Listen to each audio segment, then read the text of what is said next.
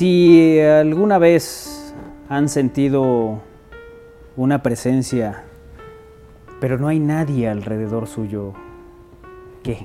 ¿Qué? ¿Qué Sí, haces? se- ¿Qué haces? Sí, se me paran los cabellos. Digo pocos, pero sí. Sí, o sea, sí, sí Sí, entras sí. en un...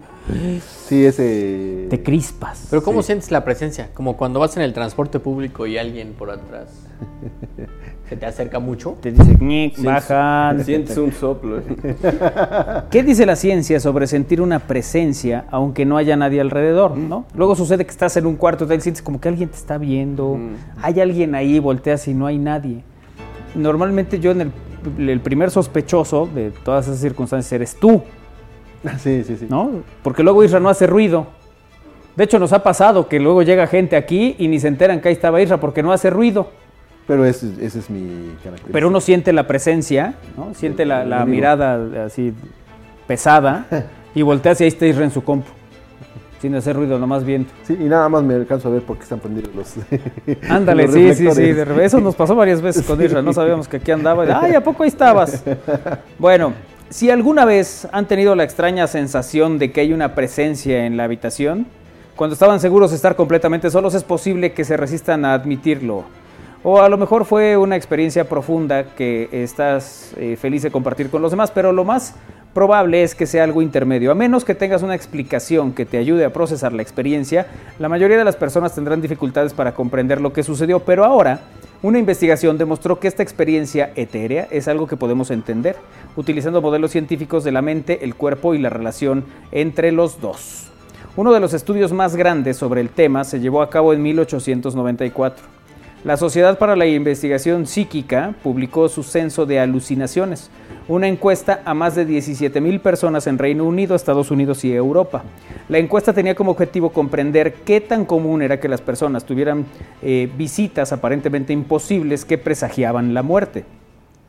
Eh, concluyeron que tales experiencias ocurrieron con demasiada frecuencia como para ser casualidad. Una de cada 43 personas que fueron encuestadas lo respondió de manera positiva. En 1886, eh, ya contando con eh, patrocinadores como el primer exministro británico, el- el- al- algún poeta y demás, bueno, pues esta colección incluía 701 casos de telepatía, premoniciones y otros fenómenos inusuales. Eh, por ejemplo, se contó una historia de una visita a Nueva Zelanda donde una presencia nocturna le advirtió que no se uniera a un viaje en el barco al amanecer el día siguiente. Más tarde se enteró de que todos los viajes, los que iban en el viaje se habían ahogado. En ese momento el documento fue criticado, pero no fue eh, reconocido como científico, evidentemente. El censo fue recibido con menos escepticismo, pero aún adolecía del sesgo de respuesta. Eh, experiencias como estas son reportadas en hogares en todo el mundo y la ciencia contemporánea ofrece ideas para comprenderlo. Pero ahí te va. Muchos de los relatos recopilados suenan a experiencias alucinatorias que ocurren en los límites del sueño. Se ha sugerido que varias experiencias religiosas registradas en el siglo XIX tienen una base eh, que tiene que ver precisamente con esto, con el sueño. Las presencias tienen un vínculo especialmente fuerte con la parálisis del sueño, experimentada por alrededor del 7% de los adultos al menos una vez en la vida. En la parálisis del sueño, nuestros músculos permanecen congelados como una resaca del sueño, pero nuestra mente está activa y despierta. Los estudios han sugerido que más del 50% de las personas que tienen esta parálisis del sueño informan haber sentido una presencia. Aunque las presencias documentadas en la era victoriana eh, a menudo eran benignas o reconfortantes, los ejemplos modernos de presencias eh, provocadas por la parálisis del sueño se extienden a eh, cosas que pueden ser malévolas. O sea, ¿qué es cuando se te sube el muerto? Ándale, esa sensación. Básicamente esa es ¿A la- todos nos ha pasado? Que ¿Alguna estás vez? dormido y como que quieres despertar y no puedes. Ajá. ¿A ti no te ha pasado, güey? A mí nunca. No. A mí sí, alguna vez. Y de hecho, cuando ya despierto así, ya, ya suelto derechazos. Sí. ¿En serio puedes? Claro. ¿Soltar derechazos Sí, sí, o despertar? las dos cosas. O sea, como que el- el- ya despiertas así, de, "Ah", como si estuvieras amarrado. Sí, sí, porque esa Y es de la repente sensación, haces ¿no? el. "Ah, Sí. Yo tengo el poder. Porque, porque es, eh, bueno, cuando tienes esa sensación, incluso no eh, tienes eh, ganas de gritar y, Y no puedes y no gritar. puedes hacerlo, se te queda el grito ahogado, ¿no? Así es. Así es. Digo, por si tú puedes, pues, pasa la receta. Pero es que eso decían, ¿no? como dicen, ¿no? Es como un nivel de relajación en el que está tan relajado tu, tu cerebro que no, no, digamos que no manda las señales. Bueno, el, cerebro Ajá. no coordina con el cuerpo, Y ¿no? entonces, este, pues por eso sientes que no te puedes, este, bueno, porque es un nivel de relación muy, Sí. pues, o sea, muy cuerpo pleno, está ¿no? Totalmente en otro, otra Pero no dimensión. falta quien dice, no, no, no, no, no, sí se te sube, sí se te sube porque hasta te da frío, escalofríos y sientes de feo. En 2007, los investigadores del sueño, Allen y Todd, argumentaron que si nos despertamos paralizados y vulnerables, nuestros instintos nos harán sentir amenazados y nuestra mente llenará el vacío.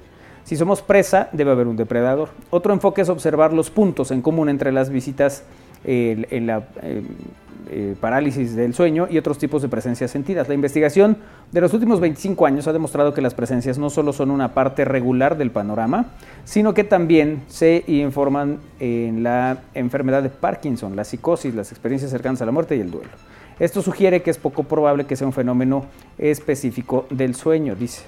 Sabemos por estudios de casos eh, neurológicos y experimentos de estimulación cerebral que las señales corporales pueden provocar presencias.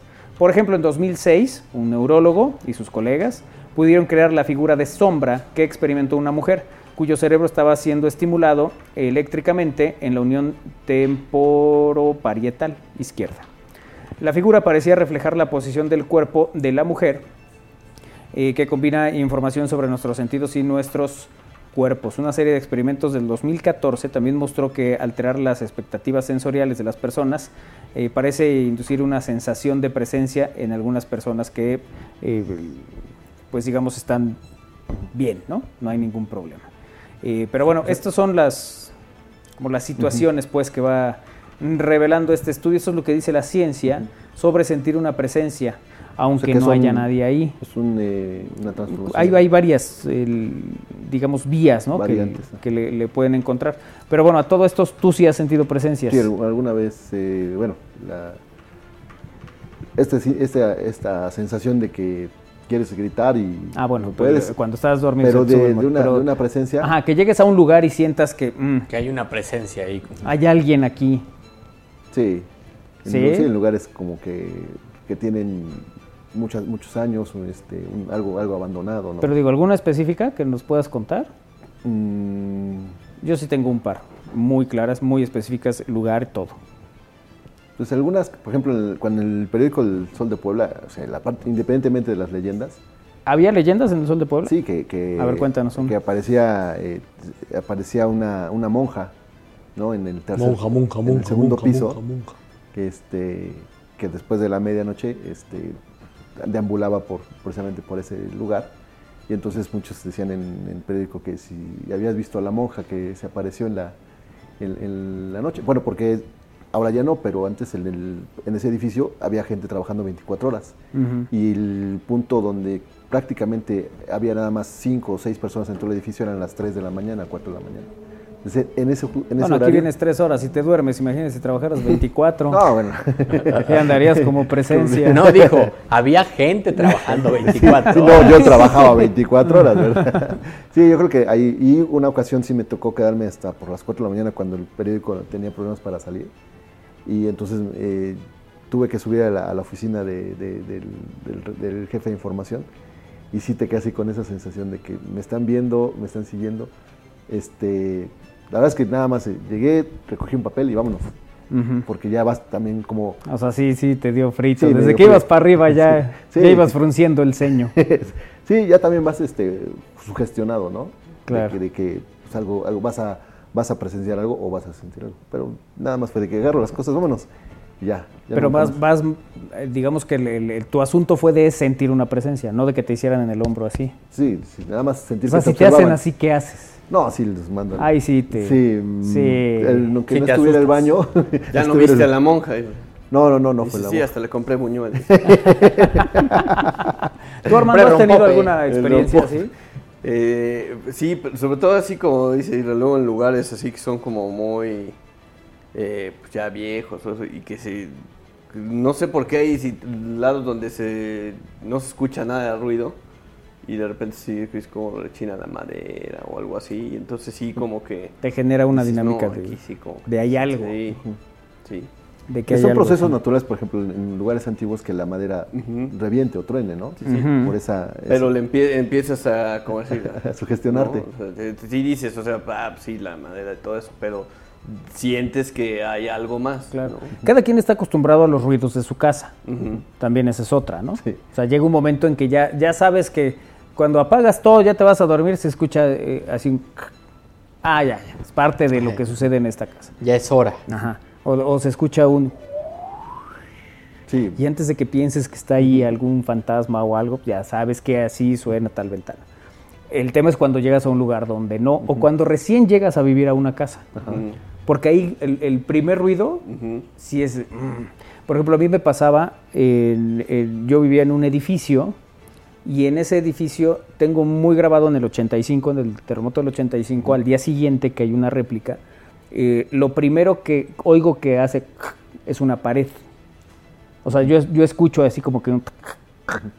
Y cuando volteo ya se está moviendo todo y ya empezó el... Entonces, para mí, el escuchar un sonido de esos, para mí implica ya se está moviendo algo. Y de repente hay casas donde eso lo escuchas naturalmente. No sé si sea por la manera en que se construyó, por la circunstancia, lo que sea. O porque le da el sol y entonces empiezan a modificar la- la cosas. contracción, ¿no? eh, Exacto, o tenga madera, lo que sea. Pero cada que escucho eso, para mí sí es voltear así. Cuando ya te acostumbras, pues ya, empiezas así, luego hasta así tiembla y tú ni te enteras, ¿no? Ajá. Ya estás en otra cosa.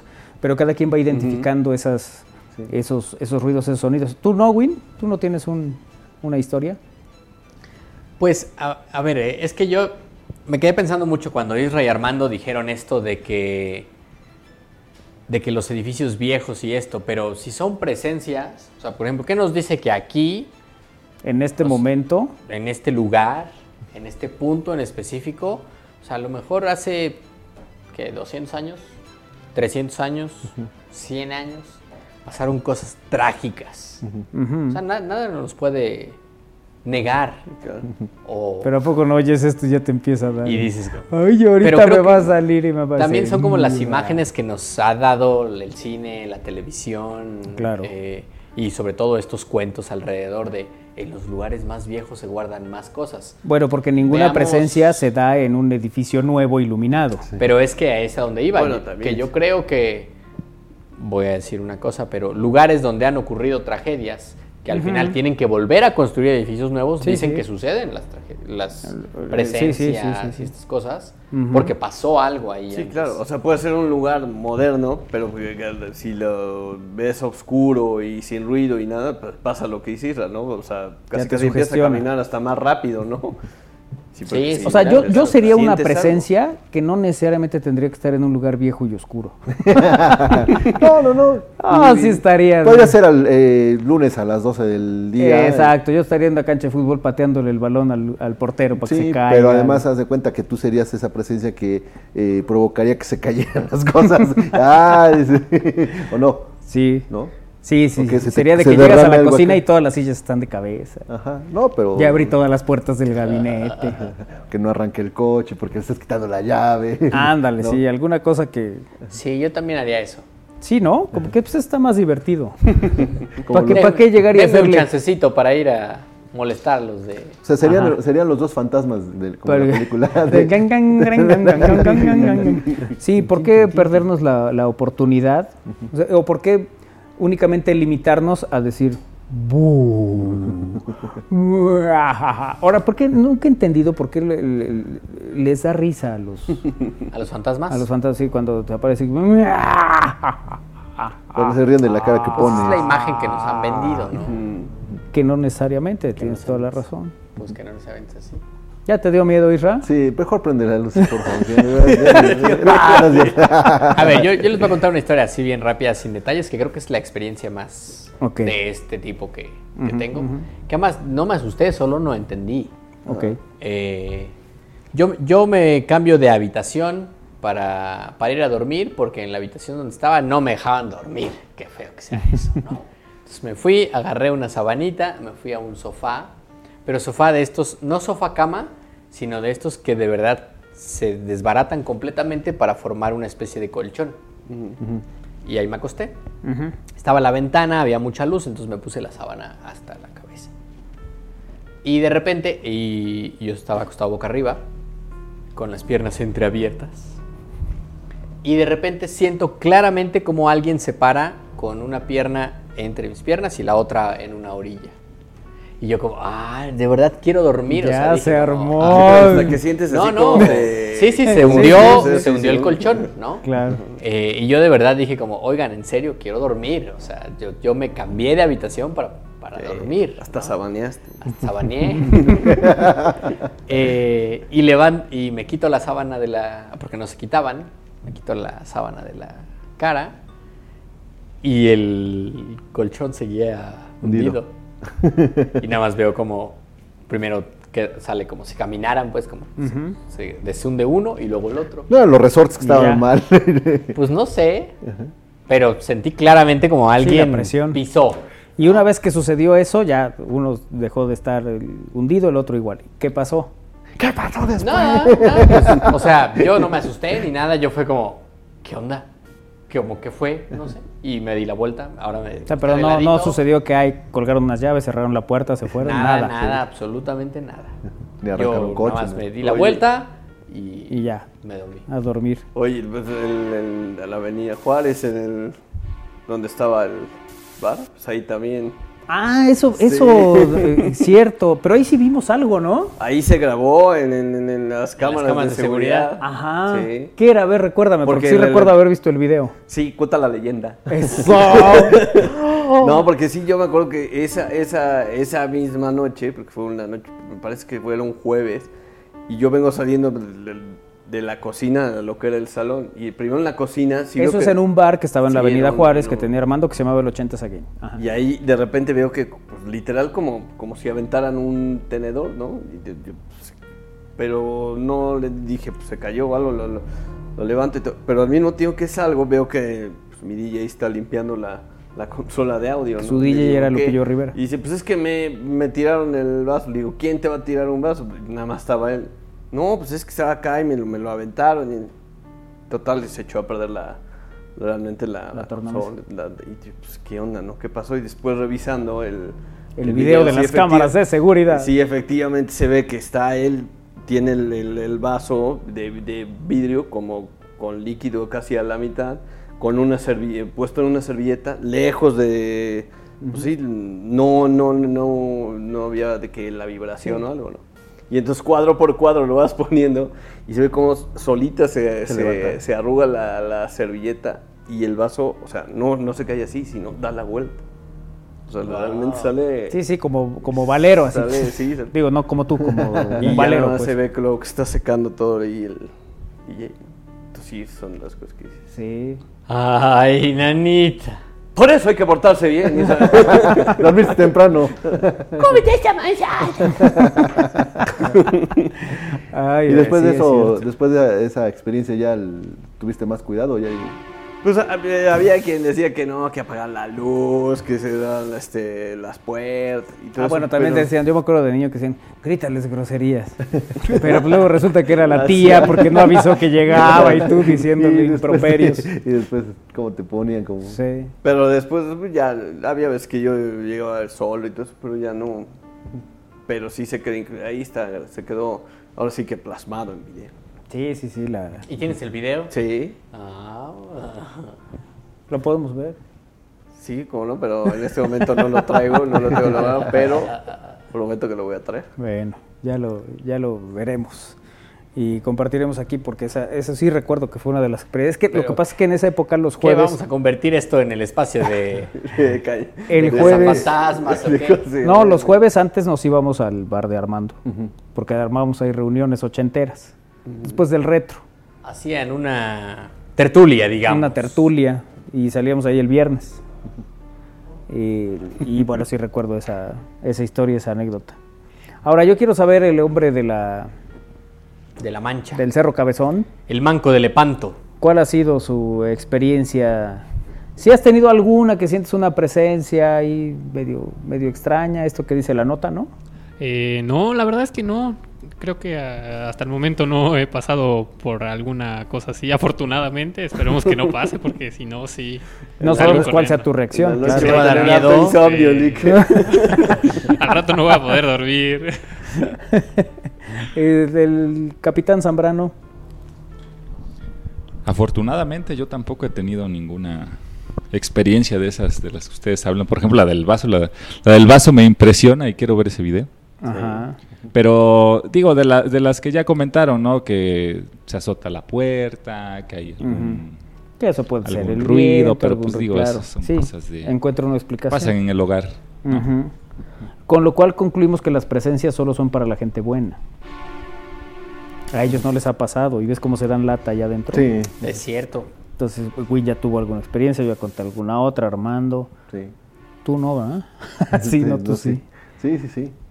Digo, y, y también, bueno, pues también las leyendas o, la- o los comentarios que luego de, de niño escuchas, sí, te, te predispones a muchas cosas, ¿no? Por Creo que es eso y en lo que nos exponen, como el cine y estas cosas.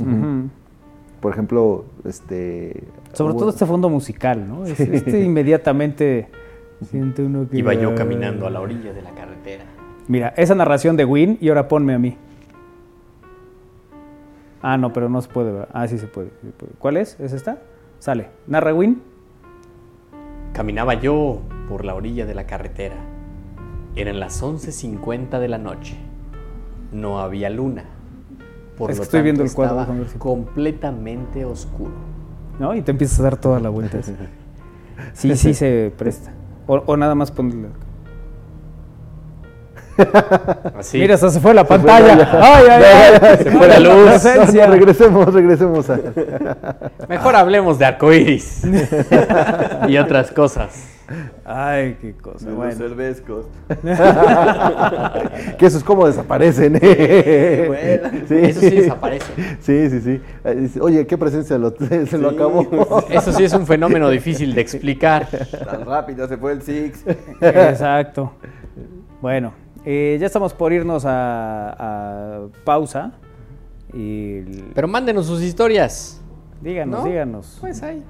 Las veremos alguna vez. Sí, para conocerlas. ¿no? Pues nomás O para para leerlas antes de dormir. Si tienen, exacto. A lo mejor hacemos un especial Un para especial. Halloween, Día de Muertos. Alguno de esos. Con dos temáticas distintas. Sí, sí, sí, por eso.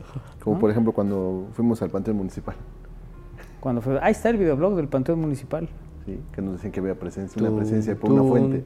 Sí, mire, se acaba de mover. Eran las hojas de, de los Ah, árboles. sí, sí. Por más que nos trataba de vender, sí, mira, ya hay una. No, tú, ay, sí, Ahí ay, hay algo. Ay, sí. Sí, Eran las hojas con el, que con el aire se Sí movía. se siente. Sí. Nomás te decía, no, si el reglete gira, gira para un lado, es que le caíste bien a la presencia. Si no gira- Si gira para el otro, es que no le caíste bien. Y nosotros viendo para dónde giraba y no giraba. Y después, tum, Sí, sí, dijimos, como ventilador. Creo que le damos igual. Creo que ya quiere que nos vayamos. No era ni sí ni no, ni bien ni mal, pero bueno, en fin. Eh, vamos a ir a una pausa, regresamos. Es al aire a través de Radio Boab 969 de FM, la Universidad en la Radio, y en estamosalaire.com. Hay cosas que, ah, mira, pues esas son las, las escenas de ese momento donde estuvimos eh, grabando en el Panteón eh, Municipal. Mira esa presencia extraña. Ahí están dos presencias extrañas. Ahí está, Isra iba con su chaleco eh, de, funcionario de protección civil, mira. Sí, sí, sí. Que después, eh, después cambió de administración y entonces ya se volvió Y oficial. ya, ya se volvió oficial, exactamente. Pero sí, ahí fuimos y grabamos. Pues de noche, ¿no? Pues para que se sienta así, Sí, ¿no? ¿Qué tal en vísperas de... de- de- Eh, exacto, no me acuerdo ya en qué fecha fuimos, pero pues sí. sí, porque fue en un festival de... Ah, fue un festival de la muerte es un sueño. Ajá. Mira. Sí, pues en vísperas del... Y además quien nos dio el recorrido, porque no nos metimos por nuestras pistolas, pues fuimos invitados a, a grabar ahí y nos decía, mira, aquí suele suceder eso, aquí pasa esto, aquí hay reporte de que cuando eh, ya no hay nadie se ve a alguien que pasa y, y camina y tal, ¿no? Ya uno va... Ya te vas creando tus historias también. Claro, ya uno va diciendo, ay, sí, en una de esas, ay, ya me dio, mejor, ya, me vámonos". dio miedo. Bueno, está bien. Vámonos a pausa, regresamos. Es al aire.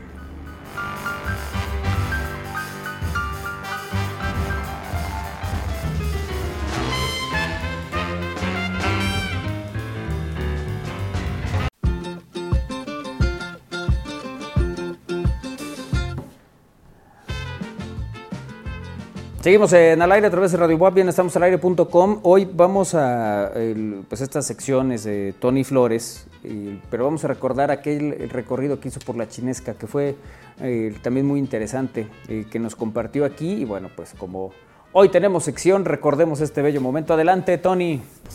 Hola, ¿qué tal? Manuel, Kairi, Armando, Isra y todo el público que nos está viendo y escuchando a través del 96.9 FM y en TV Puebla y en estamosalaire.com. Y pues nada, lo prometido es deuda y ya llegamos a la chinesca y nos acompaña acá Rubén Chan. Rubén, ¿cómo estás? ¿Qué tal? Muy bien, muchas gracias por estar aquí y un saludo a toda la gente que nos ve.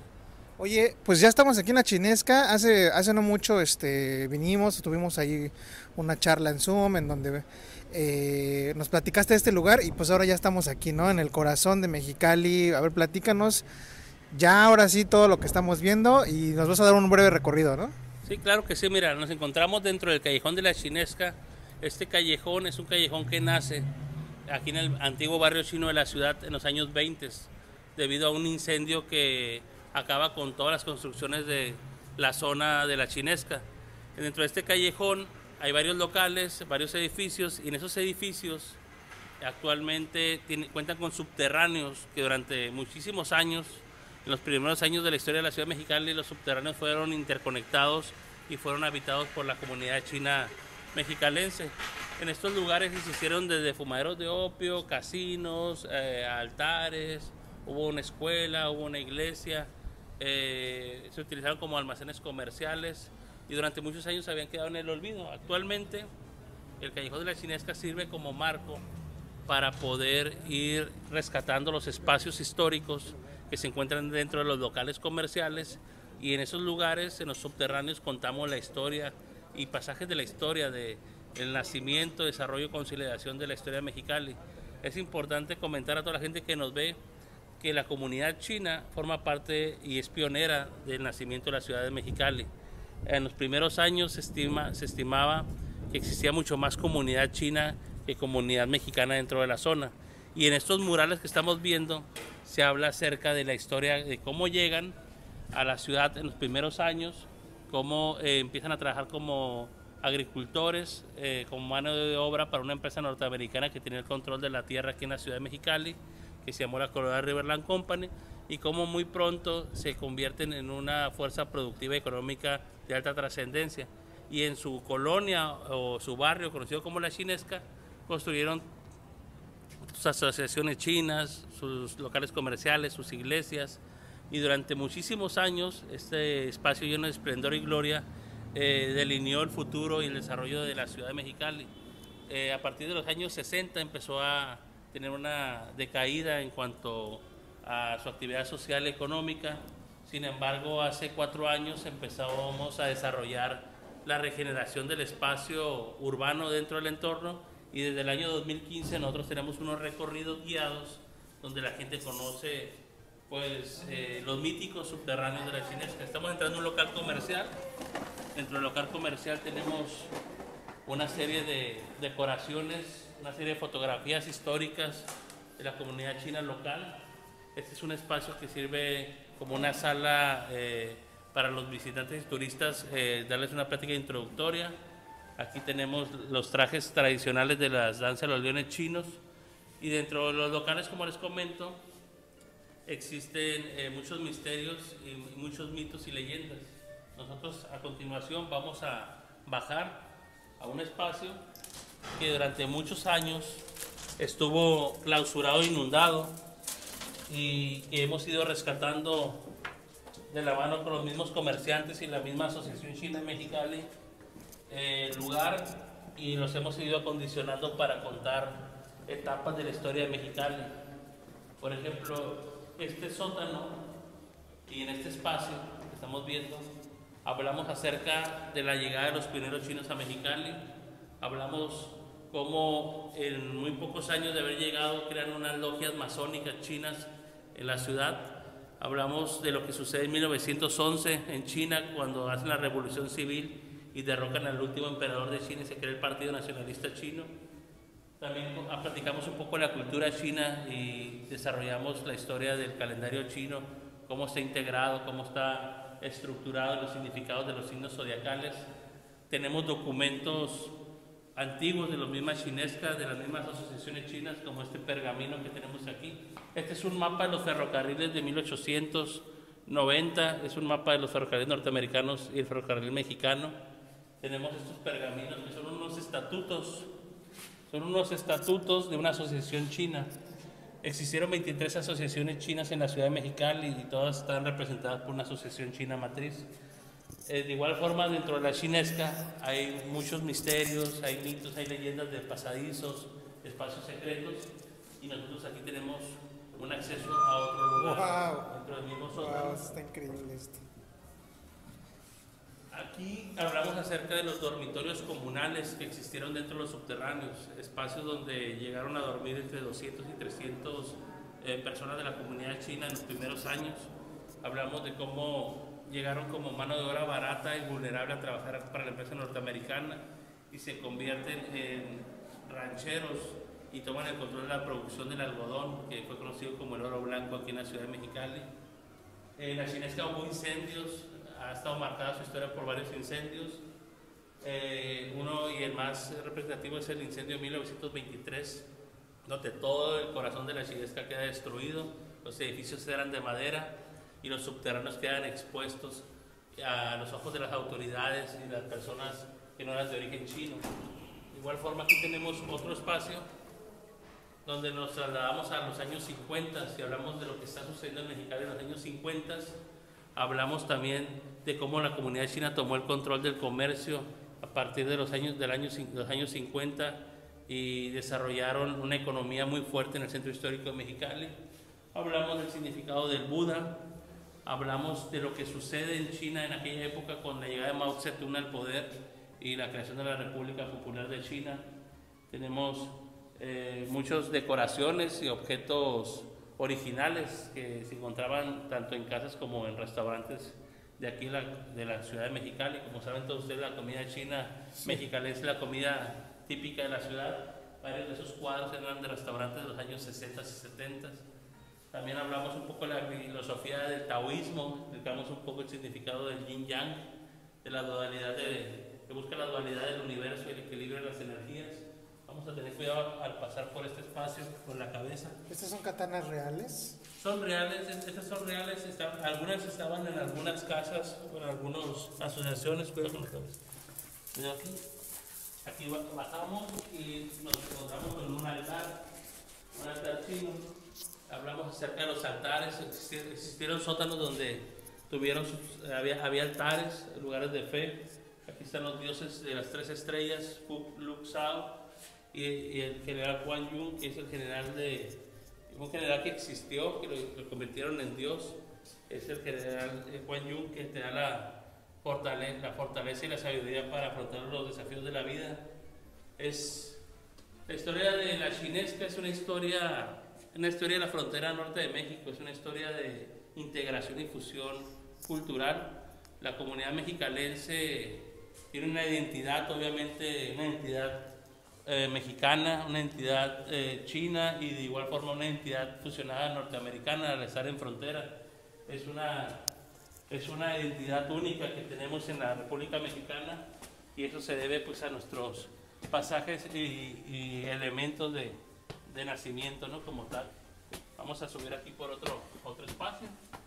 Y como pueden ver, este es otro, Ah, caray. otra tienda, este es otro lugar. Pues están conectadas por, por, por los túneles. Mira, aquí tenemos documentos de Mexicali. Esta es una carta de naturalización de un paisano de origen chino del gobierno de Álvaro Obregón. Es una carta de naturalización original. Esta es una copia de un documento del año Porfirio Díaz, 1909, carta de naturalización. Aquí viene el gobierno del territorio norte, como era conocido aquí la Baja California.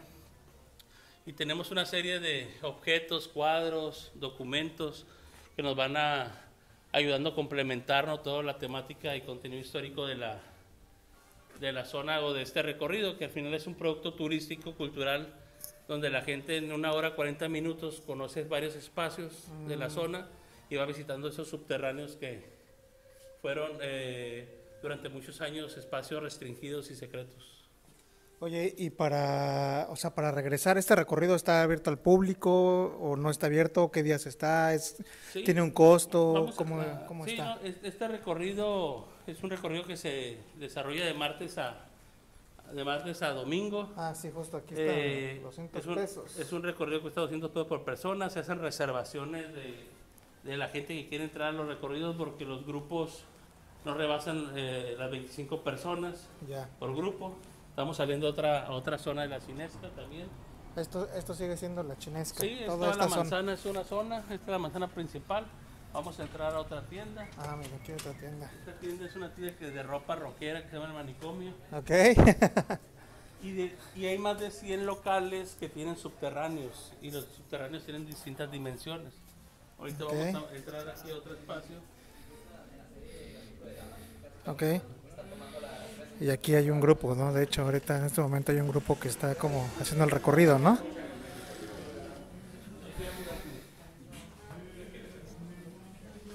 Esto es, digamos, así es más o menos como los recorridos, ¿no? Como lo están Sí, haciendo ellos. guiado, eh, aquí tenemos objetos, antigüedades. eh, local. Por ejemplo, tenemos, aquí hablamos de la época de la, la ley seca de los años 20, como los norteamericanos instalan casinos y cabarets aquí en Mexicali. Eh, aquí en Mexicali lo visitaron personalidades como Charles Chaplin, como Rodolfo Valentino, Al Capone. Tenemos eh, objetos como esta es una pianola de un antiguo casino que existió aquí en la ciudad de Mexicali. De hecho, tenemos documentos donde oficiales, las copias de los documentos oficiales, este es de 1931, donde nos habla que en este local, casa 306 de la avenida, operaba el Casino Oriental. Y Enrique Chong, que era el propietario del casino, también tenemos la imagen de quién era Enrique Chong en los años 30, que es este personaje que aparece en los libros de historia de la ciudad. Entonces es un recorrido que te transporta al pasado, que te hace viajar al pasado y conoces la historia desde las entrañas de los subterráneos de la chinesca de la ciudad de Mexicali. ¿Alcanzamos a entrar por la chinesca del otro lado, por enfrente, para no interrumpir este grupo? O sea, que nos vayamos... por ese lado. Ah, por aquí. A ¿A poco? Ah, sí, es que, bueno, es que tú eres el máster, entonces tú nos vas guiando. Tú, no- tú nos guías, amigo. En en este espacio fue un casino chino en los años 30 y 40. El casino operaba en la parte de arriba, en la parte subterránea. Wow. Igual, igual de este lado vamos a pasar por el teatro chino, que es el acceso al teatro chino. Todos estos murales, ¿quién los hizo? ¿Son artistas más actuales? A ver, vamos a guardar tanto silencio. Ah, mira. Aquí hay otro grupo, además.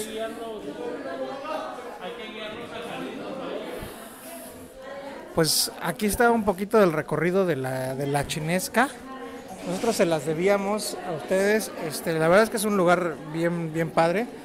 Para llegar a Mexicali, pues bueno, desde Ciudad de México, desde Puebla, pues hay varias conexiones eh, aéreas, entonces se pueden llegar o pueden llegar a Tijuana y hacer recorrido por la frontera para llegar a Mexicali y descubrir este tipo de mm, este tipo de lugares que casi no tienen, digamos, tanta promoción pero que están increíbles. O sea, la historia que tiene todo este lugar, la verdad es que está, está bien padre y vale mucho la pena darte, darte el tour por aquí. Y ya salimos otra vez aquí a la chinesca, al, digamos al pasillo principal. Ya salimos. Eh, todos estos murales están increíbles, la verdad es que sí vale la pena. Y además de que son actividades completamente gratuitas. Y ahorita que salga Rubén para que nos explique, porque acá yo veo más y veo todo, todo este, toda esta pared llena de, de grafitis y de murales. Ahí va saliendo la, digamos, la- las personas del recorrido van saliendo por literalmente por los, eh, pues por los negocios, ¿no? Tal cual. Entonces, eh, pues bastante, bastante recomendable. Vamos a ver que ya se nos perdió por acá Rubén. Bueno, en fin, vamos a, a esperar tantito a Rubén, que aquí viene, ya nada más para, para finalizar el recorrido. Este, nos estabas diciendo que esto es una actividad que pueden hacer gratis, tiene, bueno, la visita aquí a este pasillo es gratuita, ¿no? El, sí, El recorrido es el que tiene es un costo. espacio público. Dentro del callejón hacemos también algunas actividades culturales, como la danza de los leones, bazares. Eh, dentro de, sobre el callejón están los locales donde se pueden acceder a los subterráneos o a los tours. Los tours son ya son privados. y el espacio se está rehabilitando con activaciones tanto comerciales y de servicios. Vienen cerveceras artesanales, restaurantes que van a colindar con el mismo callejón y se va a convertir en un, en un pasaje cultural como tal. Ahorita tienen una exposición. eh, ¿De qué es la exposición? Este. Sí, Este es un restaurante que es- Este es un, este es un jardín que se está habilitando para desarrollar eventos privados. Eh, actualmente pues se está haciendo una presentación de destino de la ciudad de Mexicali Ah, y se tiene a- acondicionado para que todos los visitantes Ah, que vienen puedan degustar tanto la comida como las bebidas de aquí la ciudad de está padre. Ya tienen aquí montado todo, ya nos vamos a meter. Ok, bueno, este Rubén, pues ya este te dejamos. Muchas gracias por el recorrido. Yo Este, encantado. algo, la gente dónde te puede encontrar, cómo te podemos encontrar. en Puede redes buscarlos sociales? en en Facebook en la página Orígenes Secretos de la Chinesca. Ahí publicamos imágenes del recorrido, eh, testimonios, videos y hago una cordial invitación a toda la gente que nos vea que viaje a Baja California, visite Mexicali y que venga a la Chinesca para que viaje al pasado y conoce- conozca los orígenes de nuestra historia como ciudad. Gracias a todos. Muchas gracias, Rubén. Gracias. Gracias. Pues te dejamos, te dejamos Rubén y bueno, nosotros rápidamente pues vamos a hacer ya nuestro, nuestro cierre acá en el pasillo, en el corredor de la Chinesca, que yo no dejo de maravillarme con toda esta historia que tiene el lugar y como que toda esta magia que se siente aquí. Ustedes, si nos están viendo, eh, digo, si nos, si nos están viendo en, en, en estamosalaire.com, eh, pues bueno, ustedes ya lo están viendo por sí, por, ustedes mismos, ¿no? Toda esta, todo este callejón tan místico y que también estuvo muchos años, estuvo cerrado, pues hoy por hoy ya abre sus puertas y, y bueno, yo no me, imagino que los fines de semana esto debe ser un hervidero de gente. Hace, hace unos instantes nos tuvimos la oportunidad de ver la danza de los leones y es una cosa maravillosa. Pero bueno, pues yo los dejo, yo los dejo, les mando un saludo, les mando un abrazo a todas, a todos los que nos están viendo y escuchando, a todos allá en cabina y nos vemos y nos escuchamos el próximo jueves. Adiós. Muchas gracias, querido Tony. Muy ilustrativo, por supuesto, este reportaje allá en el mismo Mexicali, donde eh, se encuentra en los momentos Tony con otras actividades. Y la verdad es que nos debía este reportaje y quedamos muy complacidos. Vamos a ir a una pausa y regresamos aquí en Al Aire.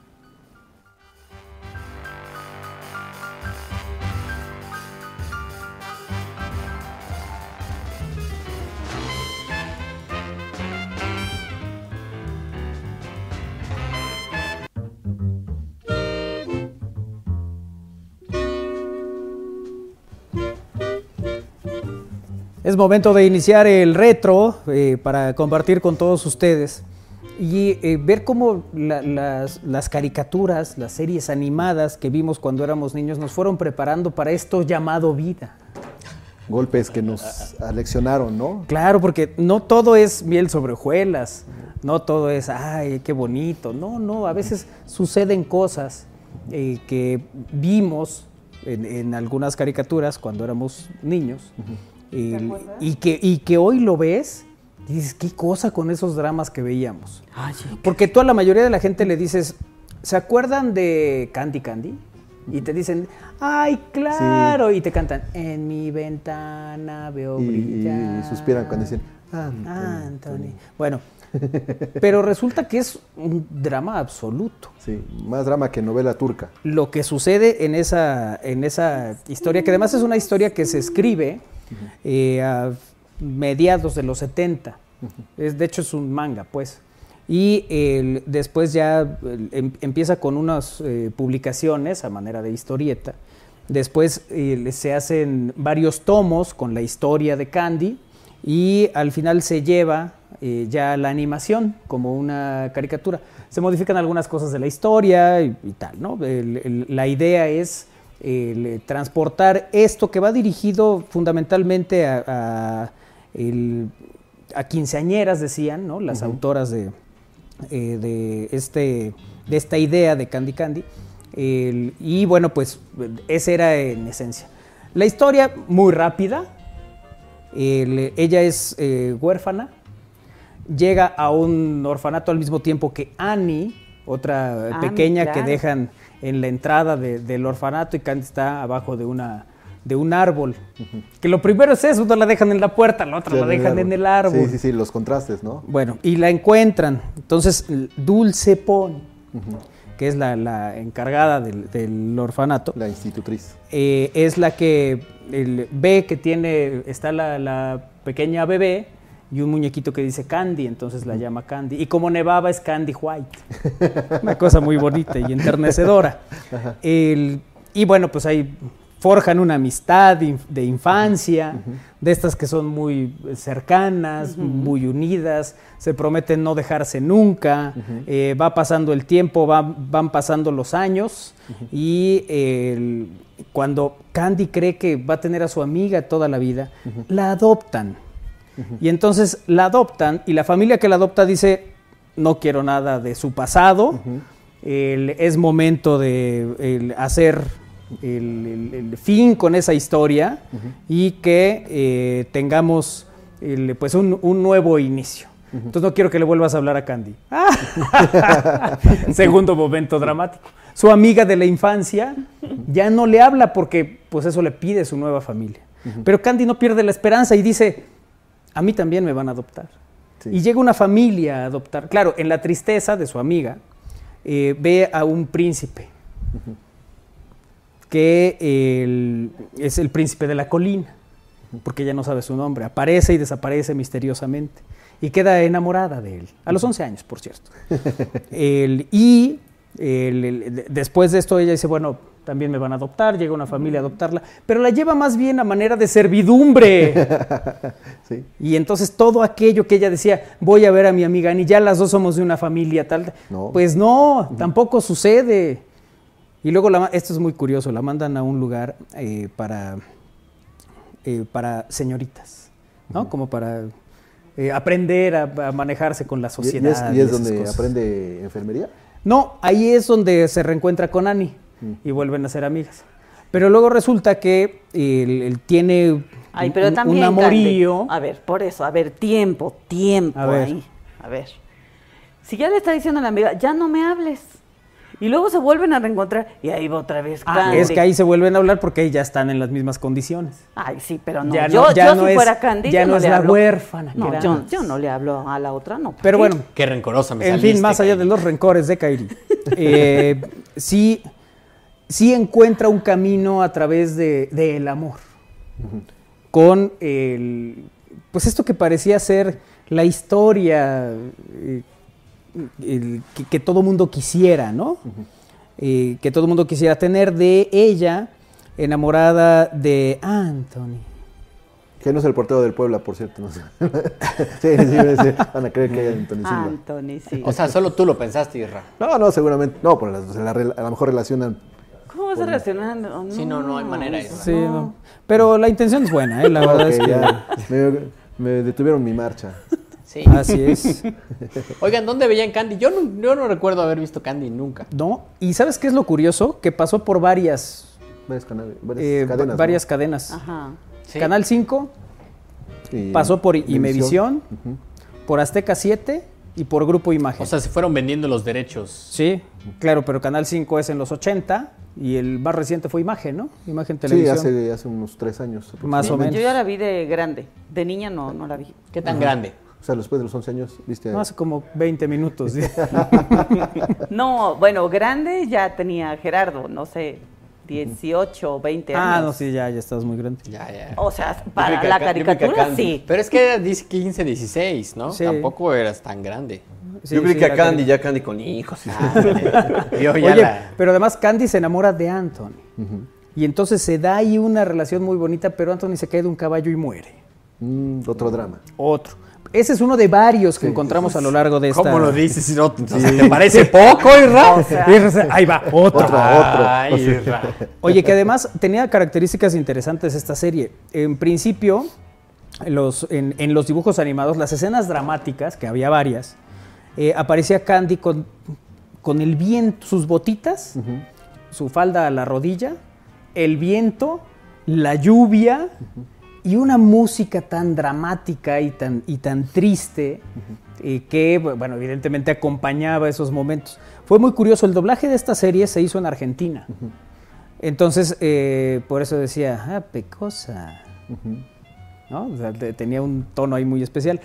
El, el doblaje se ¿Cómo hace decía? al- al- pecosa. Pero, o sea, la emisión que se transmitió aquí, porque también había doblaje español-España. Ajá, sí, sí. Sí, la que se transmitió aquí fue Argentina. Esa fue la y, versión. y casi para toda América Latina. Ajá, En, es- en ese momento las, la- el doblaje en caricaturas o en series eh, animadas no era propiamente de, de industria mexicana, ¿no? así tal cual se importaba. Incluso o sea, algunas eran españolas y también eh, en ese momento, caricaturas o series, eh, todo venía de, de- de eso- de esos lugares. ¿no? Es, eh, decíamos que pasó por varias cadenas. Creo que la, mayor- la mayoría de la gente lo, la recuerda justo cuando estaba en, en Imevisión, porque, bueno, la, la- la gente que promedia 40, 50 años, ¿no? Porque es cuando más o menos estaba en ese, en ese rango, ¿no? Y estaba la, la emisión los, de... O sea, empezó a principios de los 80 Ujú. y hasta principios de los 90 en Canal 13 de Imevisión. Así es. Sí, y creo que es donde tuvo más trascendencia, ¿no? Pues depende, Isra, por la generación. O sea, yo creo que la generación ochentera la vio más en, en En Canal Imevisión. 5.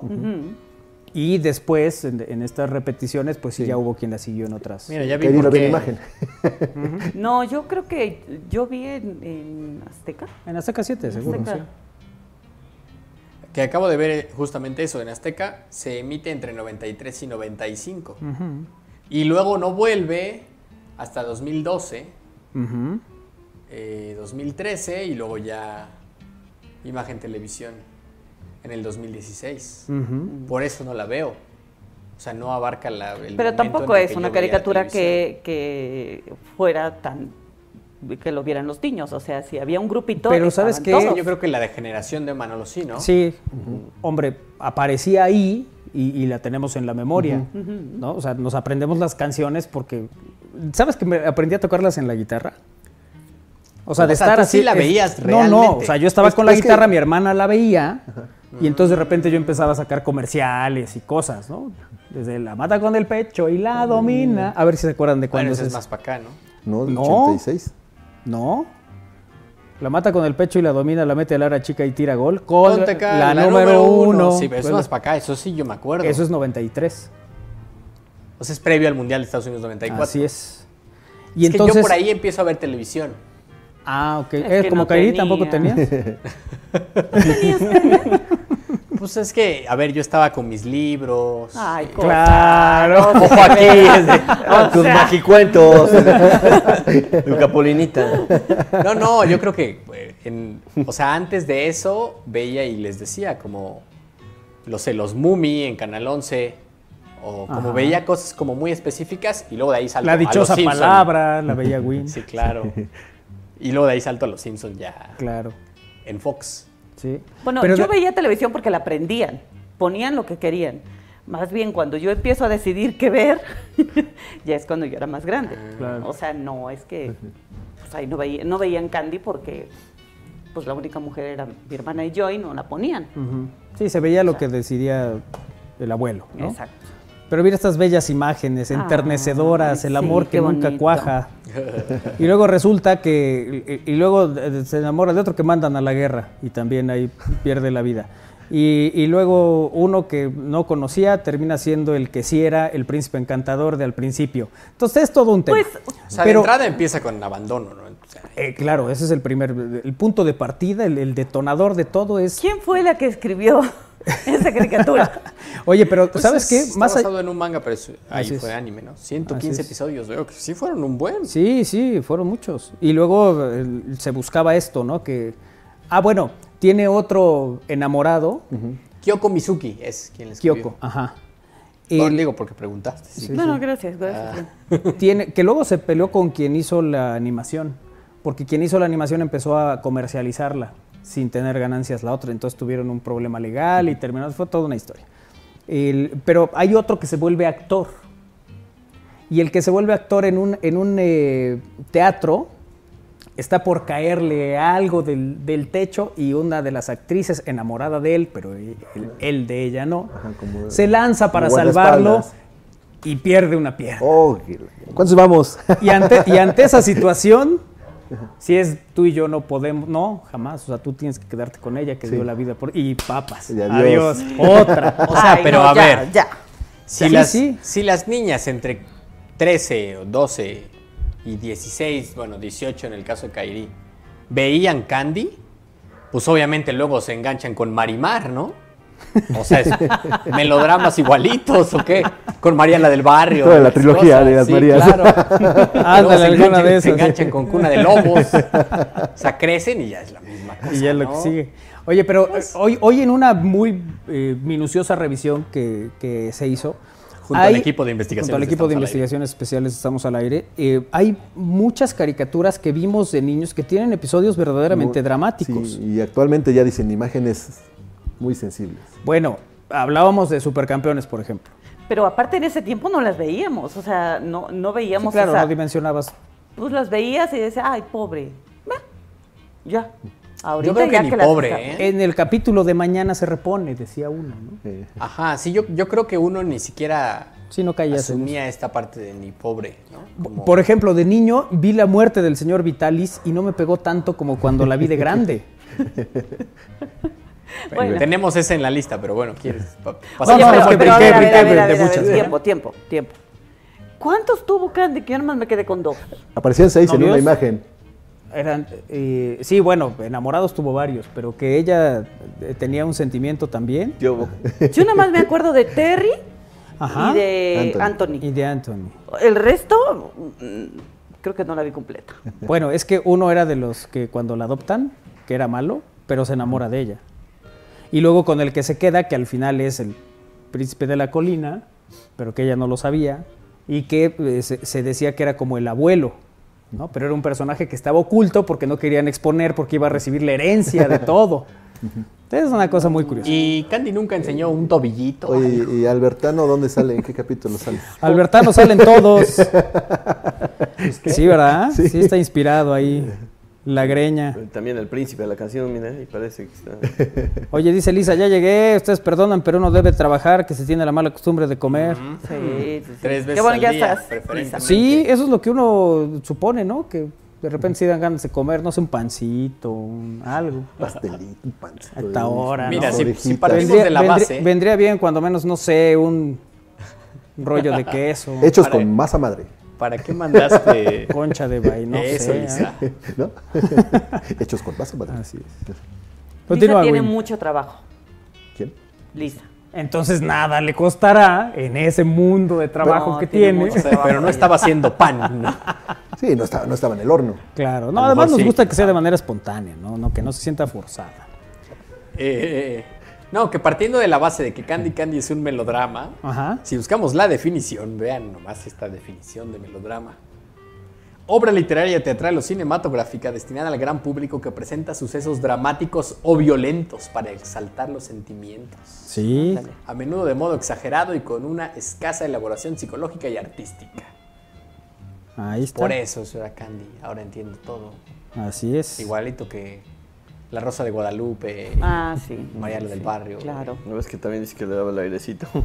Sí, también. Ah, sí, sí, sí. Ay, bueno, pues así las cosas. Pero, pero ¿qué otras eh, caricaturas tienen este, este tinte o estos episodios que se En el cónclave que hicimos con el equipo de investigaciones, Ajá. y vam- vamos a tratar de ir como más o menos cronológicamente hablando. Yo le preguntaba a Armando que cuáles escenas recordaba y justo llegó Remy.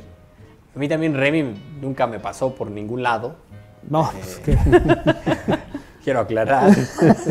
no, pero yo sí mucho tiempo, muy, muy grande, recuerdo mucho como que decían como ojito de Remy y yo no entendía, no entendía a qué se Claro. referían. Ujú, o sea, fue hasta mucho después que busqué en YouTube, ya cuando había YouTube, que entendí que era ojito de Remy.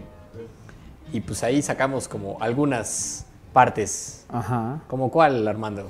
Oye, sí, eh, bueno, es que Remy, pues la historia era que se pasa buscando a su mamá, ¿no? Pero todo lo- eh, viaja, ¿no? Viaja mucho con el- donde conoce al señor Vitalis, eh, conoce a unas mascotas ahí, ¿no? A un changuito que es corazón alegre, a, a- a unos perritos, ¿no? Capi. al Capi, sí, y este, y hay una escena que, que, bueno, entre muchas, yo le, yo le decía, güey, digo, yo no sé cómo eh, Remy no se tiró al vicio, porque sí, sí, sí le iba re mal, y entonces, este, sí hay una escena también que, que, que es donde unos lobos, pues se, se comen a los perritos. A los perros de- del señor Vitalis. Sí, ¿no? es. Que Y lo la- único y que la se salva en ese es- momento es Capi, pero, pero pues sí, los otros sí, pues el refín. Sí. Yo me sí, acuerdo, sí. ahí era donde sacaban un pañuelo con pan y siempre estaban ¿Comían partiendo- migajitas? Siempre partían como el pan Sí, y, es- y claro. lo volvían a guardar para que les alcanzara para comer. Sí. Ah, y le, y le Pero qué bueno que hoy existen los pasteles. Ay, y- basta. y- Sobre todo, sobre todo, ¿sabes qué es la- lo afortunados que somos de tener un nido de queso con chabacano? Sí, claro. Que no tuvo Remy. Ah, claro. Lo cual dramatiza todavía Sí, más. sí. Mira, yo Afortunados, afortunados dos nosotros. Aquí solo veo dos cosas. ¿Cómo llevan todo al pan o tienen hambre o qué? No, es que yo me acuerdo de esa escena que sacaban un pañuelo el, el- el señor, ¿Vitalis? ajá, Ajá.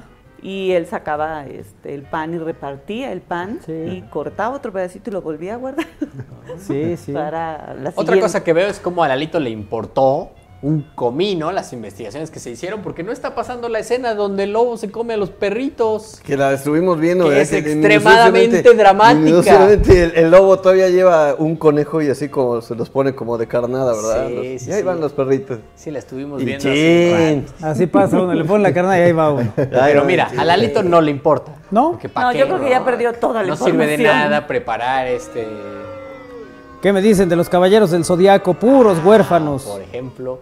Bueno, ahorita que hablábamos de Remy, o sea, la serie en, en Latinoamérica se llama El Niño de Nadie. Sí, de entrada ya. Remy, es- el niño de nadie. Sí, sí, estuvo a nada de ser el perro de nadie ladrando a la puerta del cielo. Sí, o sea, está como. Digo, tampoco me.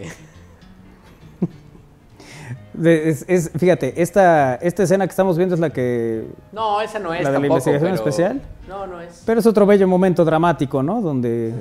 el Cubre a Remy de la, de- de la tormenta. Ah, ya, ya. Bueno, ¿qué más drama que el señor Vitalis muera de frío?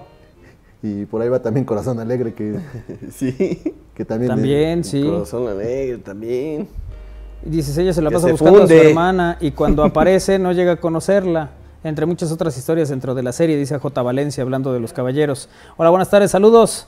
Eh, ¿Cabe la historia de dos mujeres, un camino de bronco? No, pero no, son caricaturas. Candy Candy, eh, Heidi, Remy, Sandy Bell eran caricaturas para niños. Para niños eran los Caballeros del Zodíaco, las Tortugas Ninja, Voltron, Transformers, Supercampeones, La Muerte de Corazón Alegre, no manchen, esa sí estuvo bien dramática. Ah, bueno, esa es la otra que comentaba Isra. La muerte de Corazón Alegre, que también mandamos por ahí la. la Ahí está la de los- pero ahí está Ahora la de los estamos en la de los lobos. No, pues. Lalito. Lalito tiene delay, como de a- media hora. Mira, ahí Remy yo creo que ya, ya andaba ya como... Es- ya- ya- sí, ya Ahorita, desesperado. no, llévame a la fiesta. Señor Vitalis, mira, Son las 3 de la mañana y entonces ya lo andan sacando Sí, del mira, antro. Ah, mira, con el corazón alegre. Sí, el- Qué buena greña tenía el señor Sí, Vitalis. Y el corazón alegre también ahí con el señor Vitalis. Remy, pues ahí en el suelo, ¿no? Pero bueno. y, ahí, y ahí está, mira, como el, Y mira, el la lobo cara de malo de los Los lobos. lobos, claro.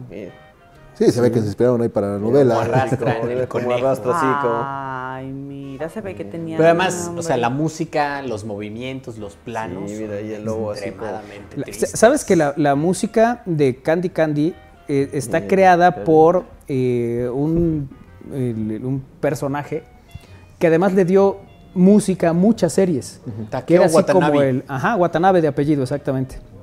Él, él es el que hace la, la música. Y de verdad que es muy buena la música que hacen para estas series.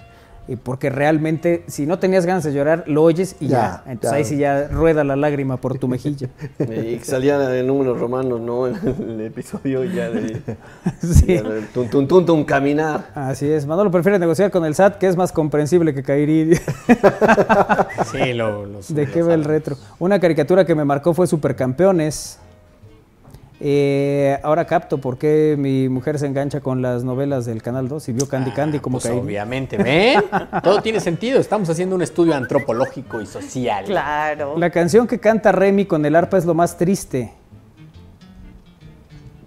No, no recuerdo. Yo no, yo no vi. Eh, hola, saludos, Sí, Manolo Quería, sí. Armando, Don Win. Para un. Saludos. Saludos. Yo recuerdo ver Candy en Azteca, Remy en el 5, Thundercats, Halcones Galácticos, dice Antonio D, que está también en comunicación. Siempre estamos en los momentos tristes de las caricaturas. Saludos a Don Pinto, a Don Queen, a Don Fausto, Saludos. ay, ajá, a Doña Rencor. Atentamente, Mateo y Marcos. Doña Rencores. Hablen de la Pantera Rosa. Uy, la Pantera Rosa. Hoy les decía que la escena más desesperante es cuando Pintan de. acaba con el reloj y sigue sonando el reloj. Sí, sí, sí. Ah, yo pensé que cuando estaba pintando de rosa y Ah, luego el otro de blanco. Sí, sí, sí. Y que después va a tirar el cucu, ¿no? Y se lo imagina cómo se va a Y no puede. Y regresa a rescatarlo en el río. Sí, saludos eh, para el Alfa Sensei Guía Gurú. El- ah, pero es para mí, pensé que era para ti. Eh, Posdata, va a haber boletos para el concierto de Luis Miguel. Sí, pues va a ser, va a ser con boleto, ¿no? Sí, claro. Sí, no, sí, sí. No es entrada libre. Entonces sí, seguramente habrá eh, el- el boletos. Y la caricatura que me enganchó fue en mi infancia Massinger Z, fue la primera. ¿Pero era triste? No, más Z no. No, Era ah, más bien aquí había algún ¿no? episodio, pero no, no se caracterizaba, ¿no? Por el... O sea, sí creo que, a ver, en estos términos del, del Yo- drama, los que han mencionado, por ejemplo, Caballeros del Zodiaco, sí. Sí, Era, era drama, drama, y es cierto que casi todos eran huérfanos. sí. Yo era fan de Shiru, el dragón. Por ejemplo, eso sí me tocó, y eso sí era yo muy fan. ujú. Por ahí de mis 12, tal vez. Entre los 10 y los 12. Ujú. No, yo no. De los caballeros del Zodiaco, no. ¿No? No. Fíjate que yo... es que a, estabas más grande, ¿no? a mí lo que me, me llamaba la atención... No, No, no. los caballeros del Zodiaco fueron. Yo era chica y estaban los caballeros del Zodiaco. Ya, a lo mejor tú los viste después. Pues tenía 10, 12. Ajá. Sea, 94 yo. Pero si consideramos que Candy Candy dejó de emitirse en 95, por eso a mí no me toca. Mm, puede ser. A mí lo que me llamaba la atención de Massinger Z es que, el, no sé, tres cuartas partes del capítulo, eh, todo era una complicación para que en 30 segundos resolviera todo con... ¡Pu, pu, pu! Y ya. Decías, pues desde hace rato traías esas armas, ¿por qué te tardas? Pero eso lo ves hoy. No, desde entonces me Sí. desesperaba por eso Mazinger Z. Aunque Afrodita eh, Te enganchaba. me llamaba la atención la construcción de los robots en esa época. Sí, sí, sí. Los, Bien. ¿no? La tecnología tan avanzada que tenían Sobre los todo, te- ¿tenía nombre donde la navecita donde se trepaba para llegar a Mazinger? No, no me ¿No acuerdo. te ¿Cabeza? acuerdas?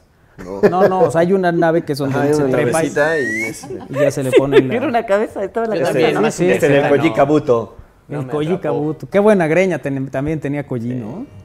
Que yo Mazinger Z conozco a Mazinger Z, ¿no? Nada Ay, más. por eso. Entonces dinos qué viste. Pues apenas voy, pero no me dejan hablar. Doctor Hell, Doctor Hell. Vámonos a pausa, regresamos, es al aire.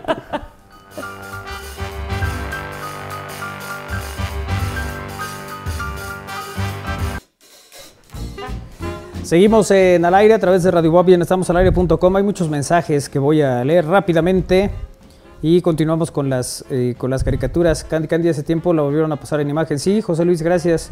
Eh, hola, saludos eh, a todos pasando lista desde Cholula, dice Durán. ¿Qué hay en Cholula o qué? Pues nada, ahí anda, dice. Inviten. Todos en la escuela tuvimos un maestro, Remy, dice Lío, que está en comunicación. Messenger Z dice el capítulo del chavo cuando se va de la vecindad. Sí, pero no es, caricatura. no es caricatura. Es muy triste, pero sí. Así es. Eh, yo era fan de Camisa de Acuario, dice. De ahí mi nombre Camus. por estos lugares. Camus. Supongo que el autocorrector se lo cambió. Ah, sí, de Pero era Camus. Camus de Acuario. Ajá, por eso se llama Lío Camus, dice. Afrodita y sus bombas, quién sabe de dónde salían. Y José Luis Prieto dice Astroboy. Bueno. Bueno, Boy tampoco me tocó, pero sí era buena, buena caricatura. Javi, Eus dice una escena triste que recuerdo es de Dragon Ball cuando Goku ve a su abuelito. Saludos y muy buen programa. perfecto. Justo bueno. hablábamos también de eso en el equipo de investigaciones especiales, Pero ahí sí hay alguien que nos esté escuchando y nos dé más momentos. Ujú. Pero es cierto que Dragon Ball, como inicia, inicia súper triste y dramático. Ujú. Y pues es esto, es igual un niño sin familia, que el maestro Roshi creo se llama, es quien lo adopta. Eh, Desconozco, güey. también no me tocó tanto, lo abandoné A mí a también cierta no. edad. Pero lo Es- que sí, es y más- ahorita que... Eso fue más dramático que lo hayas abandonado a Dragon Ball. Sí, ¿verdad? Sí. No, lo, lo más dramático es que mira el mensaje de Ime. Saludos a todos. Candy, Remy, Heidi, los Caballeros del Zodiaco, Thundercats, eh, el, eh, los Sits cariñositos. Vi todas, tuve una infancia feliz. Nos dice Claro, los ositos cariñositos eran dramáticos, Sí, pero mal, así como muy mal, ¿no? ¿Se acuerdan los cariñositos? se, No se llama la aeronave donde se acoplaba Massinger Z, dice. Ahí está, mira. El dato. Eh, ah, y que además se pone a pensar que por qué gritaba Spittler ahora. O sea, si no gritaba, pues no se acoplaba, o sea, no se acoplaba y no funcionaba Massinger Z. Es que luego no quieren las máquinas. Sí. El planeador es el cerebro de Massinger, es operado por Koji Kabuto. Eh, nos dice, em, todas esas caricaturas, los derechos los tuvo imagen, como los Picapiedra, Supersónico y Don Gato, ahí los volví a ver, dice otro mensaje. Otra cosa súper triste es eh, conocer la cara de Nani de los Muppets Baby, Con los años, ¿no? Porque Ajá. siempre fue, justo hablábamos también de eso. las calcetas. eh, siempre fue que no salía y no sabías qué, cuál era la cara de, de Ujú. Nani. ¿no? Así es. Pero fue ya mucho tiempo después que salió la, la cara. Ujú. Y bueno, ahorita que Kairi me preguntaba que cuáles vi yo para que platiquemos, perdón Kairi, ya, ya- Ah, ya voy. tú. Es que a mí el equipo de investigaciones especiales me dejó para después. Pero yo sin duda, cuando descubrí Los Simpson, por ahí de los 12, 13, Ujú. sí fui como fan. Y hay muchos momentos, y justo y, y buscaba una lista, pero encontré como de, los, de las primeras cosas, es la muerte de la esposa de Flanders, De Ned Flanders. de Ned Flanders. Mood se llamaba la esposa. Y la esposa se muere, es el primer como personaje principal que se muere en la serie. Un episodio que sale en el 2000, según vi. O sea, el 2000. ¿Saben Sí. que eso ya tiene 23 años? Sí, sí. Somos viejos. Pero es una escena en, el- en la que están viendo un partido de fútbol, Homero se agacha y estos cañones que avientan con, con cosas en los estadios, todas le caen a, a la señora Flanders, se cae y las asistencias no pueden llegar rápido porque Homero se estacionó en un lugar prohibido. Ah, Entonces, no. Ni siquiera la ambulancia puede llegar. Pero, o sea, digo, yo igual, aquella vez lo vi y entre la risa y no y bla, bla, bla. Claro. Pero ahí matan al personaje. y Sí, no vuelve sí, a sí. salir el personaje de, de la señora Flanders. Ajá. Que es, es justo este, este es el momento exacto en el que ella muere. Los- lo- la familia Flanders está sentada detrás de Homero. Y bueno, están ahí las del equipo de animación con los cañones y ahí dicen, aquí, aquí, aquí. O sea, a ver, Los Simpson al final era una caricatura que era una crítica a la familia común norteamericana, pero había muchas escenas Sí, luego sí. se volvieron muy tristes. Bueno, el- incluso la, la caricatura que veían, ¿no?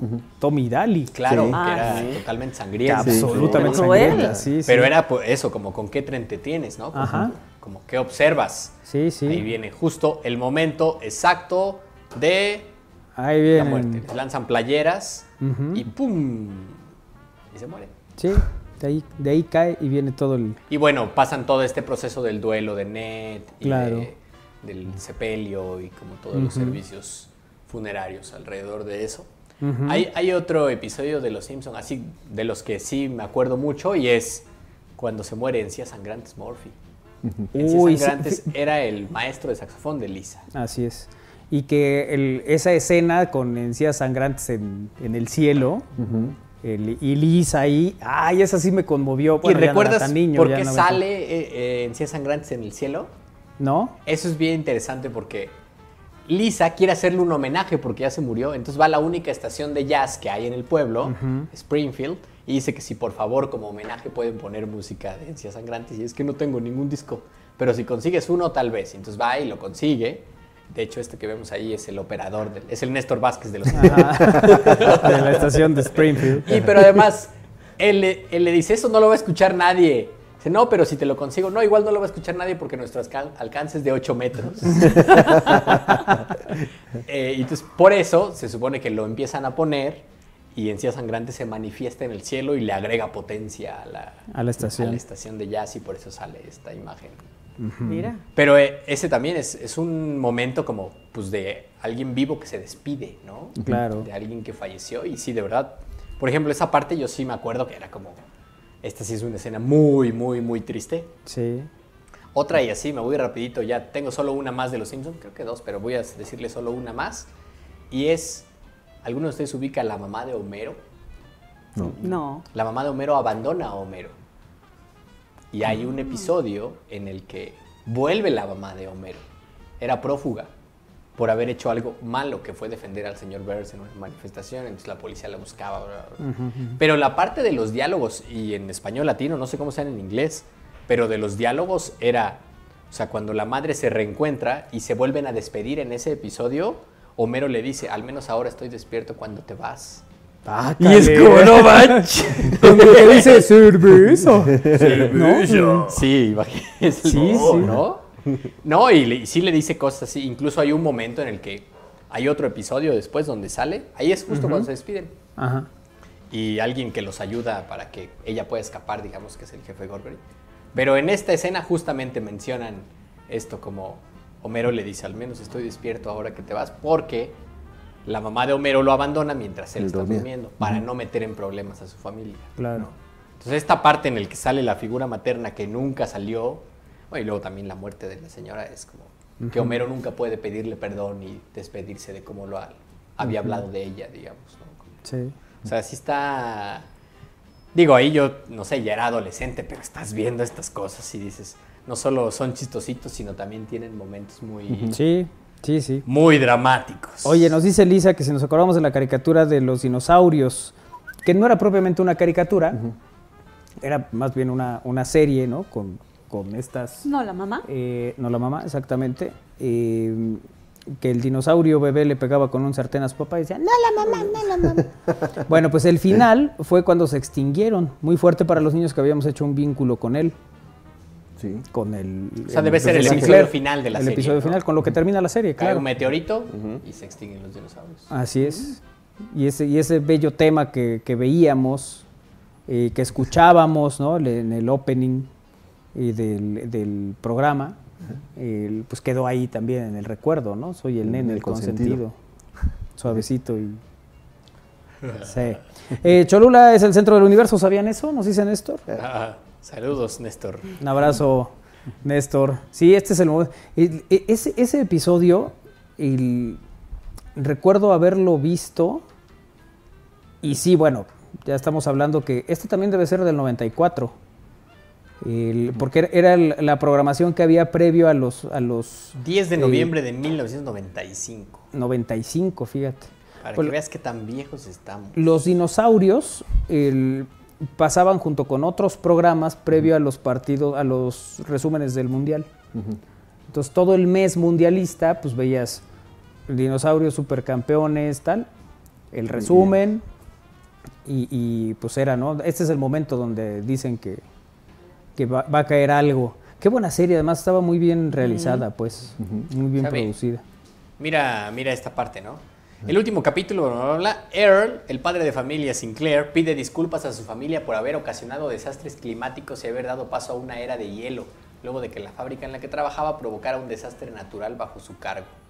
Y, y cita, confíe ciegamente en el progreso y la tecnología sin tener respeto por la naturaleza. Claro, es fácil abusar de la naturaleza, pues siempre ha estado ahí, dijo Earl a su pequeño hijo, agregándole que quizás no existiría un mañana para nadie de la familia. ¡Ay!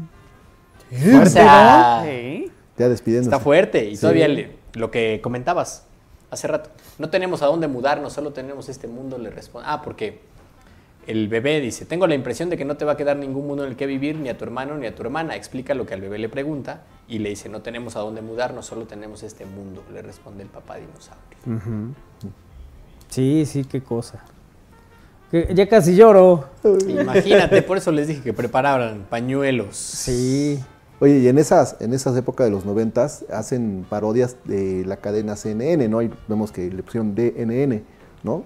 Este, porque Que- fue, fue justo el, el momento más, más grande de la cadena de noticias. Y, que, y creo que eso es algo también que se empezó a hacer con, con esto, ¿no? Como los Simpson, que hacían estas críticas a lo que ya estaba pasando en la televisión, ¿no? Que, que esto lo, lo vemos mucho, ¿no? Hay, hay otra parte, bueno, no sé si tienes más de los dinosaurios, No, no, dale. pero hay otra que posiblemente arruine la infancia de muchos en este momento. Venga. Temporada 4, episodio 67. Que es Rugrats, Aventuras en Pañales. Ah, cierto. mucho más para acá, pero... Rugrats también debe ser que 96, 96. 15, 96, 97 más o menos. Sí. No tengo claro cuándo se estrenó este episodio. En, en la redacción de noticias de, de Telecable se veía Rugrats. Órale. Ahora entiendes por qué se publicaba, se publicaba en la Ya vi. Bueno, hay, hay un episodio que se llama El Día de la Madre, en donde todos los niños que iban al kinder, era, ¿no? Ajá. Eh, preparan el regalo para el Día de la Madre y empiezan a contar historias que tenían con el Día de la Madre. Y el único que no podía era Carlitos. Porque su mamá se murió. Sí, es cierto. Y nunca, hasta ese momento, su papá nunca le había hablado de su mamá. Y entonces empieza como a preguntarse dónde está su mamá y pues era, su mamá había fallecido. Y en, el, en la escena final, por ahí, no sé si quieren que lo lea, lo busco, pero en la escena final del capítulo saca una cajita donde hay varias cosas de su mamá y su mamá dejó un poema para Carlitos, que en el episodio final le leen. Y sí, el poema está como desgarrador. Voy a, voy a buscar a ver, una parte al menos. Qué feo que desde hace tiempo intentan que cuidemos el planeta y nada, nos dice aquí un mensaje. Sí. En la escena de la muerte eh, de la esposa de Flanders, está en una carrera de NASCAR. Y Homero quiere una Ah, camiseta y provoca una andanada claro. que le pega a la señora Flanders, causándole la caída y consecuentemente eh, la pérdida de la vida. Eh, el dinosaurio bebé después fue... No, no fue. Eh, caricaturas tristes, la abeja maya. No recuerdo la abeja maya, solo me acuerdo que tenía un compañero que hablaba Willy. de maya. Era Willy. Hay- hay- bueno, hay varios capítulos, pero el que más me acuerdo es cuando está una planta carnívora a punto de... de- Sí, pero sí también luego tenía dra- momentos dramáticos, ¿no? Que se quedaban a lo mejor en la telaraña o Ajá. alguna cosa así, Ajá, ¿no? Y y también dramático, cómo hablaba. Willy. Eh, ¿Acaso el primer personaje que muere en Los Simpson es encías sangrantes? Morphy. O sea, principal. Ajá, él bueno, no era, eh, ¿no? él no era principal. Él no era principal, exacto. ¿Quieren que busque cuál fue? Es, es que había algunos que murieron varias veces también. Claro. Y había una tierna escena donde Homero Simpson está viendo al cielo y pasa una estrella fugaz tras despedirse de su mamá. Es cierto también. Que sí. esta que hablabas, ¿no? El correcaminos y el coyote. No, bueno. Ay, fíjate, enseñanzas de la vida. Cuando quieres hacerle daño a alguien, terminas explotando tú en la... Te va mal. Oye, A Mac ti te Beatriz dice, otra parte de Los Simpson es cuando mencionan el por qué Homero trabaja en la planta nuclear y aparece Claro. el cuadro con fotos de Maggie y la frase trabaja por ella. Hazlo por ella, sí. Y Eh, esa parte es muy dramática, por ejemplo. Él tiene que trabajar porque iba a venir un nuevo hijo. O sea, piensa renunciar y esto, pero Maggie, que es la última, pero entra a trabajar porque tiene que mantener una familia. Entonces, todo lo que tiene que hacer, y aunque no le guste y demás, y por eso pone todas estas, que también es como un meme, ¿no? Pero todas las imágenes de Maggie y dice como, hazlo por ella. Ajá. Santa Isa Camarillo dice, qué buenísimo programa, los escucho en el trayecto al trabajo. Saludos, Manuel Fausto, Israel Valero. Gracias, Gracias. Isa. Un beso. Gracias a- Gracias también por estar en contacto. Eh, bueno, nos dice J. Valencia del capítulo de dinosaurios, el último, que es verdaderamente triste. El- y bueno, a ver, ¿cuál otra tienes, Win? No, solo, a ver, si quieren que lea la carta de Carlitos, o la, así muy rápido, Ajá. pero empieza con un... o sea, es la carta que la mamá de Carlitos de Rugrats escribe antes de morir. Ok. Se la deja Carlitos. Mi dulce y pequeño Carlitos, pienso que tengo que dejarte. Este poema es para decirte dónde siempre podrás encontrarme. Y bueno, dice, cuando el viento sople suave, esa será mi mano sobre tu rostro. Y cuando el árbol te dé sombra, ese, se- esa seré yo cubriéndote con mi abrazo. Y bueno, ahí sigue. De verdad es muy triste y cierra con, cuando las aves canten, esa seré yo susurrándote las buenas noches. Ah, Cali. Está, ya me dieron ganas de llorar. Sí, qué cosa, pobre Carlitos. Imagínate. Y es una caricatura para niños. Sí, sí, sí. Con razón tenía esa cara, hombre. Con razón tenía sus pelos rojos. Hay otro episodio aquí que anoté que no lo tengo tan claro y estuve buscando y hay como solo ciertas escenas, pero no sé si Lalito puede ayudarme. Que es de la misma época, nomás para que vean qué tan viejos somos. que es Futurama. Ajá. Futurama. Este episodio se emite noviembre de 2002, Claro. hace 21 años. Y hay un... También del creador de Los Simpson, Sí, de Matt Groening. de Matt Groening. Hay, hay un episodio en el que Fry, el que es, que es el único humano que trajeron como del pasado eh, y que descongelaron, tenía un perro que adoptó. Y digamos que cuando lo adopta, eh, pues se vuelven obviamente súper amigos el uno para el otro y, y, y Fry, Fry iba todo el tiempo a una pizzería y el perro siempre lo esperaba afuera. Y pues el perro que había, era abandonado y había sido adoptado, siente que encuentra ya a su mejor amigo de la vida, a su familia, todo. Y es el momento en el que Fry es congelado. Entonces el perro se muere esperándolo afuera de la pizzería. Ajá. Y ya muy en el futuro, Fry se acuerda que tenía un perro, va, lo busca, va a la pizzería donde estaba, desentierra y encuentra como el perro petrificado. Entonces decir, porque te- estaban haciendo ese episodio es como un experimento de a ver si podían traer nuevamente a la vida. Y pues en, el episodio es como alrededor de si lo iban a lograr Ajá, sí, traer sí. nuevamente. Y al final Fry dice, no, mejor ya no, porque seguro en todo este tiempo él ya no se acuerda de mí. Y cierra, y entonces no, nunca lo descongelan. Y por el otro lado el perro pues, se murió esperando a Fry, ¿no? O sea, sí es como... Ay, qué no, qué drama. drama, drama. Qué Esos veía yo, Kairi. ¿Dónde perdón. está Yaba Yaba Du? Y ya te llega, llega Dino y te tira a la puerta y Sí, todo no, era Yo felicidad. por eso le decía que lo, drama- lo más dramático, por ejemplo, de Don Gato es cuando eh, Benito Boca dejó de ser el marajá de Pocahú. porque que, que era, no, y, ah, lo, lo más dramático yo creo que de Don Gato fue sufro. Sufrió de Sufro. Móstenes. Cuando sufría de Móstenes, ¿qué Sí. haces? Estoy sufriendo, decía. O cuando no se ganó la lot- Había uno que era un billete de lotería, ¿o qué era? Ajá, que sí se le había claro. ganado, pero no lo encontraban y esas cosas. Bueno, lo de Benito era un lunar y era un chicle lo que traía, ¿no? El, ¿Cómo se llama? Cuando tocaba el violín, que era el... Que, que lo creían que él tocaba el violín, pero realmente era quien ponía un disco, ¿no?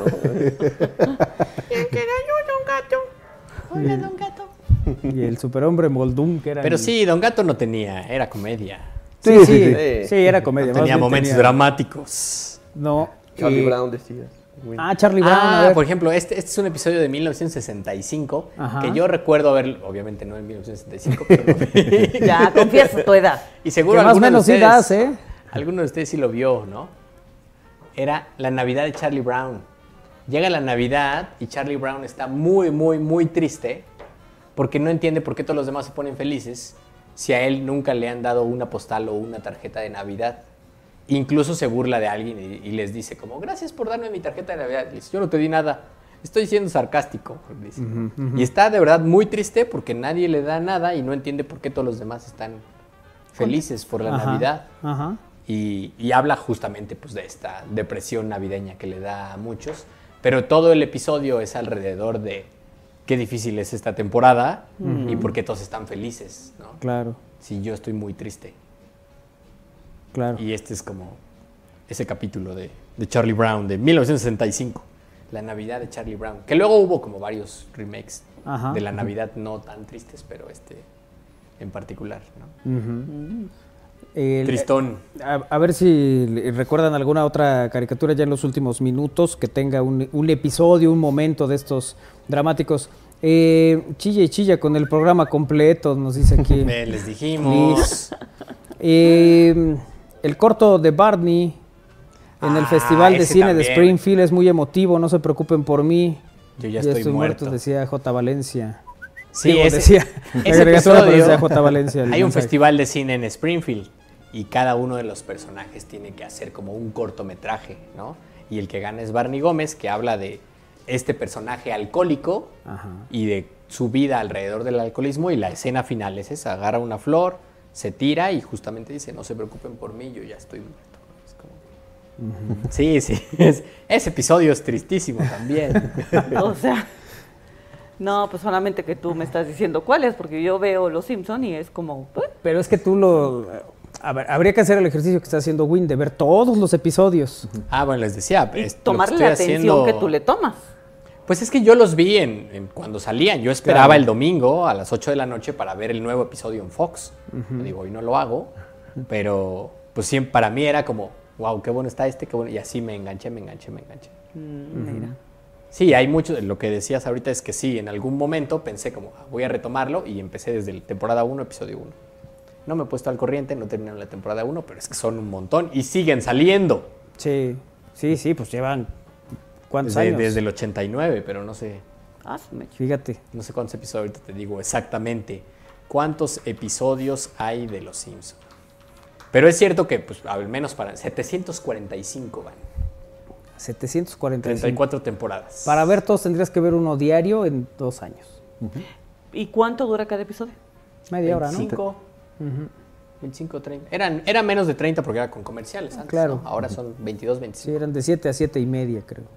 Yo en Fox los veía a las 8, los domingos. O sea, el nuevo, El porque nuevo, todos sí. los días había... Claro. Era esa época también en la que no sabíamos que había temporadas, ¿no?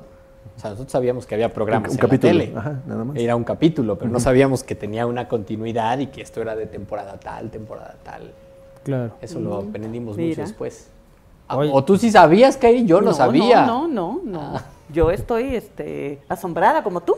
Ah, ok, ok. Piolín, Silvestre, Violín y Silvestre. también, ¿no? Que eran de los... eh, Bueno, ahí el único que sufría era este, Piolín, que siempre se lo querían comer. ¿Lo sufría realmente? Mm, Bueno, no sé. No, yo creo que sufría Silvestre. Yo también creo que sufría. se lo metía a la boca y de repente sufría porque se lo tenía que sacar. Y siempre la abuela lo, lo Lo recetaba. bastoneaba. bueno, sí, tienes toda la razón. Bueno, pues llegamos al final de esta emisión de Al Aire. Eh, hoy quisimos entrar a esta reflexión de las caricaturas y los dramas que vimos y vivimos, los cuales nos prepararon para la vida misma, para levantarnos una y otra vez. Unos más el- que otros. Como el coyote y el correcaminos. Ahí vas, Matt. Ah, Otra, otra vez, vez. otra vez el día siguiente. Así hasta que lo agarres al correcaminos. Vámonos, Isra. Gracias a todos, nos vemos y nos escuchamos el próximo lunes. Adiós. Adiós, Kairi. Adiós, que tengan un excelente fin de semana. Armando. Gracias, buena tarde, cuídense mucho. Win. Nos vemos y nos escuchamos el próximo lunes. Ya no vean caricaturas tristes, por favor. Bueno. Gracias, Lalito. Nos vemos el lunes, amigos. Adiós. Iker. Nos vemos y nos escuchamos el lunes. Nos vemos. Adiós, Jorge. Nos vemos el lunes, adiós.